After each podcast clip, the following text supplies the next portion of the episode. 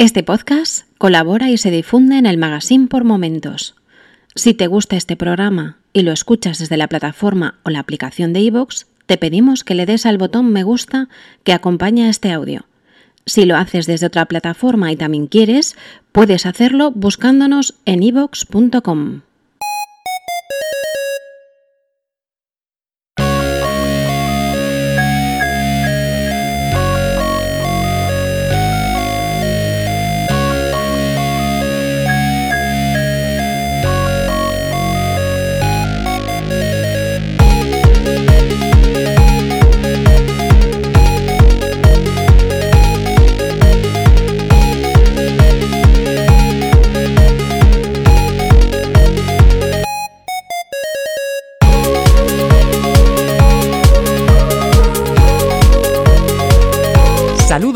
bienvenidos al episodio 19 de Punto de Control, un podcast sobre videojuegos, fantasía y ciencia ficción con el fin de compartir mi afición a estos géneros de una manera lo más amena posible.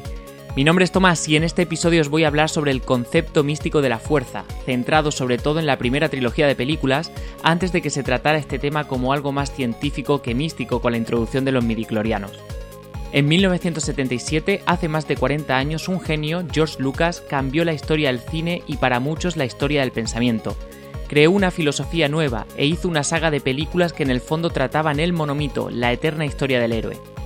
Y lo hizo tan bien que aquello cambió su tiempo, llenó de preguntas y también de certezas y verdades a millones de personas, que veían en estas películas como ninguna otra, con una fuerza excepcional en su interior fue algo más que cine y nosotros hoy, en este episodio, aquí en Punto de Control, profundizaremos un poco más en este concepto místico.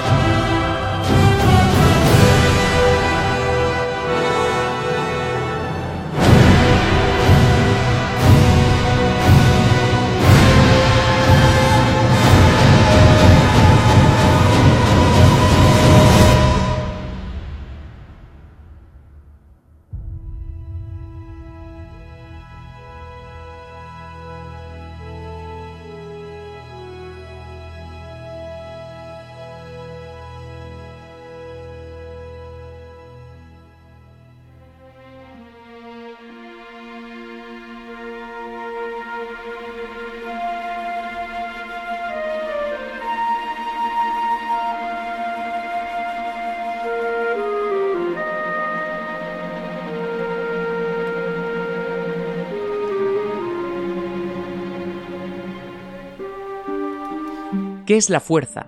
Ante esta pregunta, George Lucas dijo, He llegado a la conclusión de que hay una fuerza mayor que el individuo, está controlada por los individuos y ella lo controla a ellos.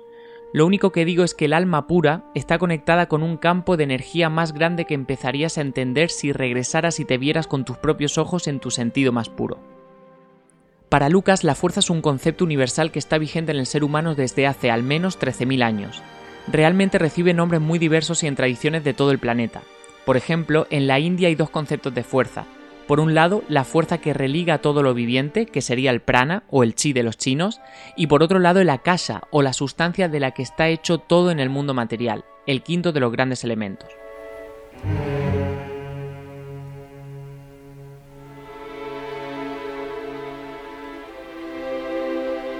Lucas incluye la enseñanza del camino del héroe, del monomito, y convierte su saga en una digna continuación de todos los mitos universales, transmitiendo un mensaje muy profundo a nuestro tiempo, que pocos saben ver y que es un aprendizaje y una enseñanza excepcional. Nos cuenta una odisea que como toda epopeya se remonta a un tiempo muy pasado, como un cuento tradicional. Esto es lo primero que vemos antes del inicio de toda película de Star Wars, un mensaje antes de sonar la banda sonora, que dice hace mucho tiempo en una galaxia muy muy lejana. En la trilogía clásica vemos un montón de referencias estéticas a mitos o a culturas antiguas o ancestrales y que sirvieron de inspiración a Lucas. El famosísimo peinado de la princesa Leia, que también lució Padme Amidala y que a nosotros en España nos puede evocar a la dama de Elche, es en realidad un peinado tradicional de las mujeres de los indios Hopi. Esta cultura tiene, a su vez, una ligazón y una espiritualidad enorme hacia la naturaleza, que la consideran absolutamente sagrada. Sé quiénes sois ni de dónde venís, pero desde ahora se hace lo que yo diga, ¿entendido? Eh, a ver si dejamos las cosas claras. Yo solo recibo órdenes de una persona, de mí. Pues es un milagro que sigas vivo. ¿Quiere alguien quitarme de delante a este felpudo con patas? No hay recompensa que compense esto.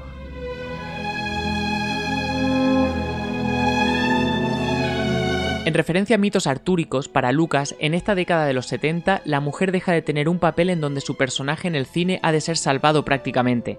De pronto la mujer es guerrera, es poderosa y es salvadora. Así pues, Lucas otorga a Leia un papel como el que tenían antiguamente en estos mitos. Otras referencias son, por ejemplo, los diferentes trajes que viste Padme Amidala a lo largo de la trilogía de las precuelas. Aquí, Padme luce vestidos y peinados que nos evocan a cómo vestían las reinas de Mongolia, sobre todo a principios de 1900, con un maquillaje pálido que nos recuerdan también a las geishas. Otro ejemplo de algo muy icónico es el casco de Darth Vader, que no es ni más ni menos que un kabuto samurai, unos cascos de forma cónica en donde se va ensanchando conforme se acerca a los hombros y la máscara que lleva se inspira en las Mempo, que son unas máscaras de cuero o de acero que se colocaban sobre todo aquellos guerreros samuráis más poderosos para protegerse el rostro. Los samuráis también buscaban su propia historia, que era el equilibrio entre la mente y lo físico, ya que la guerra no se limitaba solo a las batallas, sino que había una estrategia detrás y una preparación psicológica.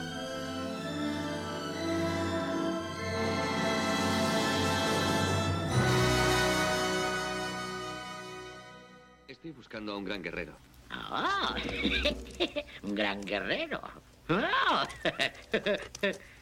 La guerra no le hace a uno grandioso. No. Como hemos dicho, en Star Wars vemos el aprendizaje del héroe, el cual se encuentra con su maestro. Por mi tamaño me juzgas, dice Yoda, pero su mente es prodigiosa y cuenta con una aliada poderosa, que es la fuerza. Hay momentos tremendos, como cuando Luke Skywalker, el héroe que se inicia en este camino de transformación, comenta a su maestro que le pide lo imposible, que es sacar una nave de un pantano usando la mente. Yoda le responde que no lo consigue porque no cree, es decir, hay toda una cuestión del espíritu de la intención, y es que podríamos conseguir algo si realmente lo creemos, y que tiene que ver con el manejo de la fuerza. Este inicio del aprendizaje, esta búsqueda del equilibrio entre la dualidad existente por el lado luminoso y el lado oscuro de la fuerza, se hace en un bosque sagrado, hay una especie de concepto del lugar como lugar chamánico, místico, e implica el equilibrio que tiene que tener un ser con la naturaleza, que es un elemento muy presente en los Jedi, en contraposición al lado oscuro. Aquí podemos ligar este concepto con el que se vivía en los 70, donde nació una importante corriente del pensamiento que permitió reflexionar sobre cómo estábamos utilizando los recursos naturales y la imposibilidad de continuar planteando el desarrollo tal como se encontraba hasta ese momento. La República se ha corrompido, decía Yoda en la trilogía de las precuelas, y lo vemos en la capital de la misma, Coruscant, un planeta que era enteramente una gran ciudad. Tolkien, por todos conocido como el escritor del Señor de los Anillos, también retrata a los villanos de su novela como seres que buscaban la industrialización del mundo, destruyendo la naturaleza, cortando y desligándonos con nuestra ligazón ancestral con la tierra y la naturaleza. Hay estudios lingüísticos sobre la terminología de Star Wars que dicen que el concepto Padawan, es decir, el aprendiz de Jedi, parece venir del sánscrito y que significa el pie en el bosque, pada, pie y wan, bosque. es decir, el momento en el que en la tradición hindú el hombre llega a una etapa en la que tiene que despojarse de todo lo material e irse a vivir al bosque, como un ermitaño para estar en contacto con la naturaleza, con ese bosque. Volviendo al importante, que es la fuerza y al fin último de la fuerza, este no es otro que fundirse con el cosmos y formar parte del todo. Esto es algo que queda clarísimamente reflejado en una nueva esperanza cuando Darth Vader ataca con su sable láser a Obi-Wan y este desaparece de repente, cayendo su ropa al suelo. Lucas bebe del taoísmo y de un libro del siglo IX que habla de la plenitud del uno, que es lo último que persigue la fuerza. Y él dice que a medida que se calma la mente y se perfecciona el cuerpo, el espíritu se vuelve cada vez más intenso. Al final, los huesos y la carne se funden con el misterio oscuro y con la suficiente práctica la mente se funde con el caos cósmico, ya libre del cuerpo físico. En las películas de Star Wars los que consiguen este estado, que son Obi-Wan, Yoda, Anakin y de manera primigenia Qui-Gon Jinn, pueden interactuar al transmutarse a otro plano con el mundo físico, continuando la tarea de mentor con el aprendiz para guiarle en algunas situaciones aunque sin poder intervenir en el mundo físico. Así pues, el iniciado, el aprendiz, el Padawan recibe la ayuda de estos seres luminosos, maestros consagrados en su periplo del héroe, donde no solo inicia este recorrido de aprendizaje en el bosque místico, sino que aparece otro elemento fundamental e importante, la caverna, es dentro de la caverna donde Luke se encuentra con su padre, donde pasa la prueba más importante y de donde vuelve reconvertido en un hombre nuevo, un ser diferente, trayendo un mensaje y una redención al mundo. Uno fácilmente puede pensar que lo que acaba prevaleciendo en Star Wars es el lado luminoso, y en realidad es todo lo contrario. Es el lado oscuro el que siempre vuelve, una y otra vez. En cada una de las tres trilogías se ve el camino del héroe, que en la búsqueda del equilibrio son diferentes mesías los que traerán el equilibrio a la galaxia. Todo esto obviando la última trilogía de los últimos años, donde al finalizar el episodio 9 imagino que veremos alguna conexión de puntos con la trilogía clásica en las precuelas. Pero si obviamos el episodio 7 y 8, por un lado tenemos a Anakin Skywalker, un héroe que inicia su aventura como discípulo a la sombra de una profecía sobre el elegido, que cae en el lado oscuro y vuelve, salvado por su hijo, al lado luminoso, redimiéndose y matando al emperador, convirtiéndose acto seguido en un ser de luz, alcanzando ese estado de uno con la fuerza. Por otro lado tenemos a Luke Skywalker, aquel que también inicia su periplo del héroe, iniciándose en el camino de la fuerza, siendo vencido y volviendo como un ser superior para poner fin al imperio y restaurando el equilibrio. Finalmente, en el episodio 8 veremos que también es capaz de alcanzar el estado de fundirse con el todo y ser uno con la fuerza. Hay diferentes teorías sobre quién es el Mesías de la saga, ya que aunque la profecía sobre el elegido comienza con Anakin, con aquel que traerá el equilibrio a la galaxia, hay dualidad de opiniones sobre si es él o Luke, el hijo que trajo al mundo para vencerle e instaurar ese equilibrio.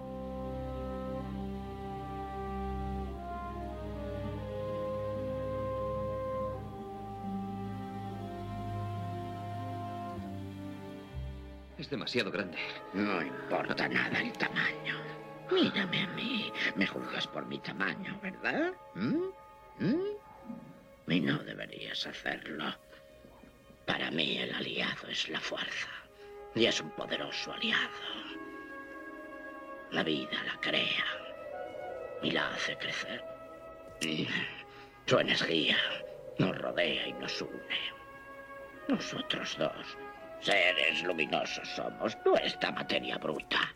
Debes sentir la fuerza a tu alrededor. Aquí, entre tú y yo. Sí, el árbol, la roca, por todas partes, ¿sí? Incluso entre la tierra y la nave.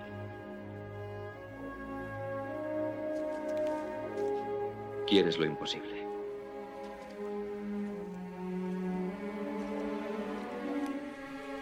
Star Wars se ha convertido en un fenómeno de masas, y tal llega a ser así que cabe citar otro elemento de impacto que ha tenido esta saga en nuestra sociedad, y es el de ni más ni menos que la creación de su propia religión.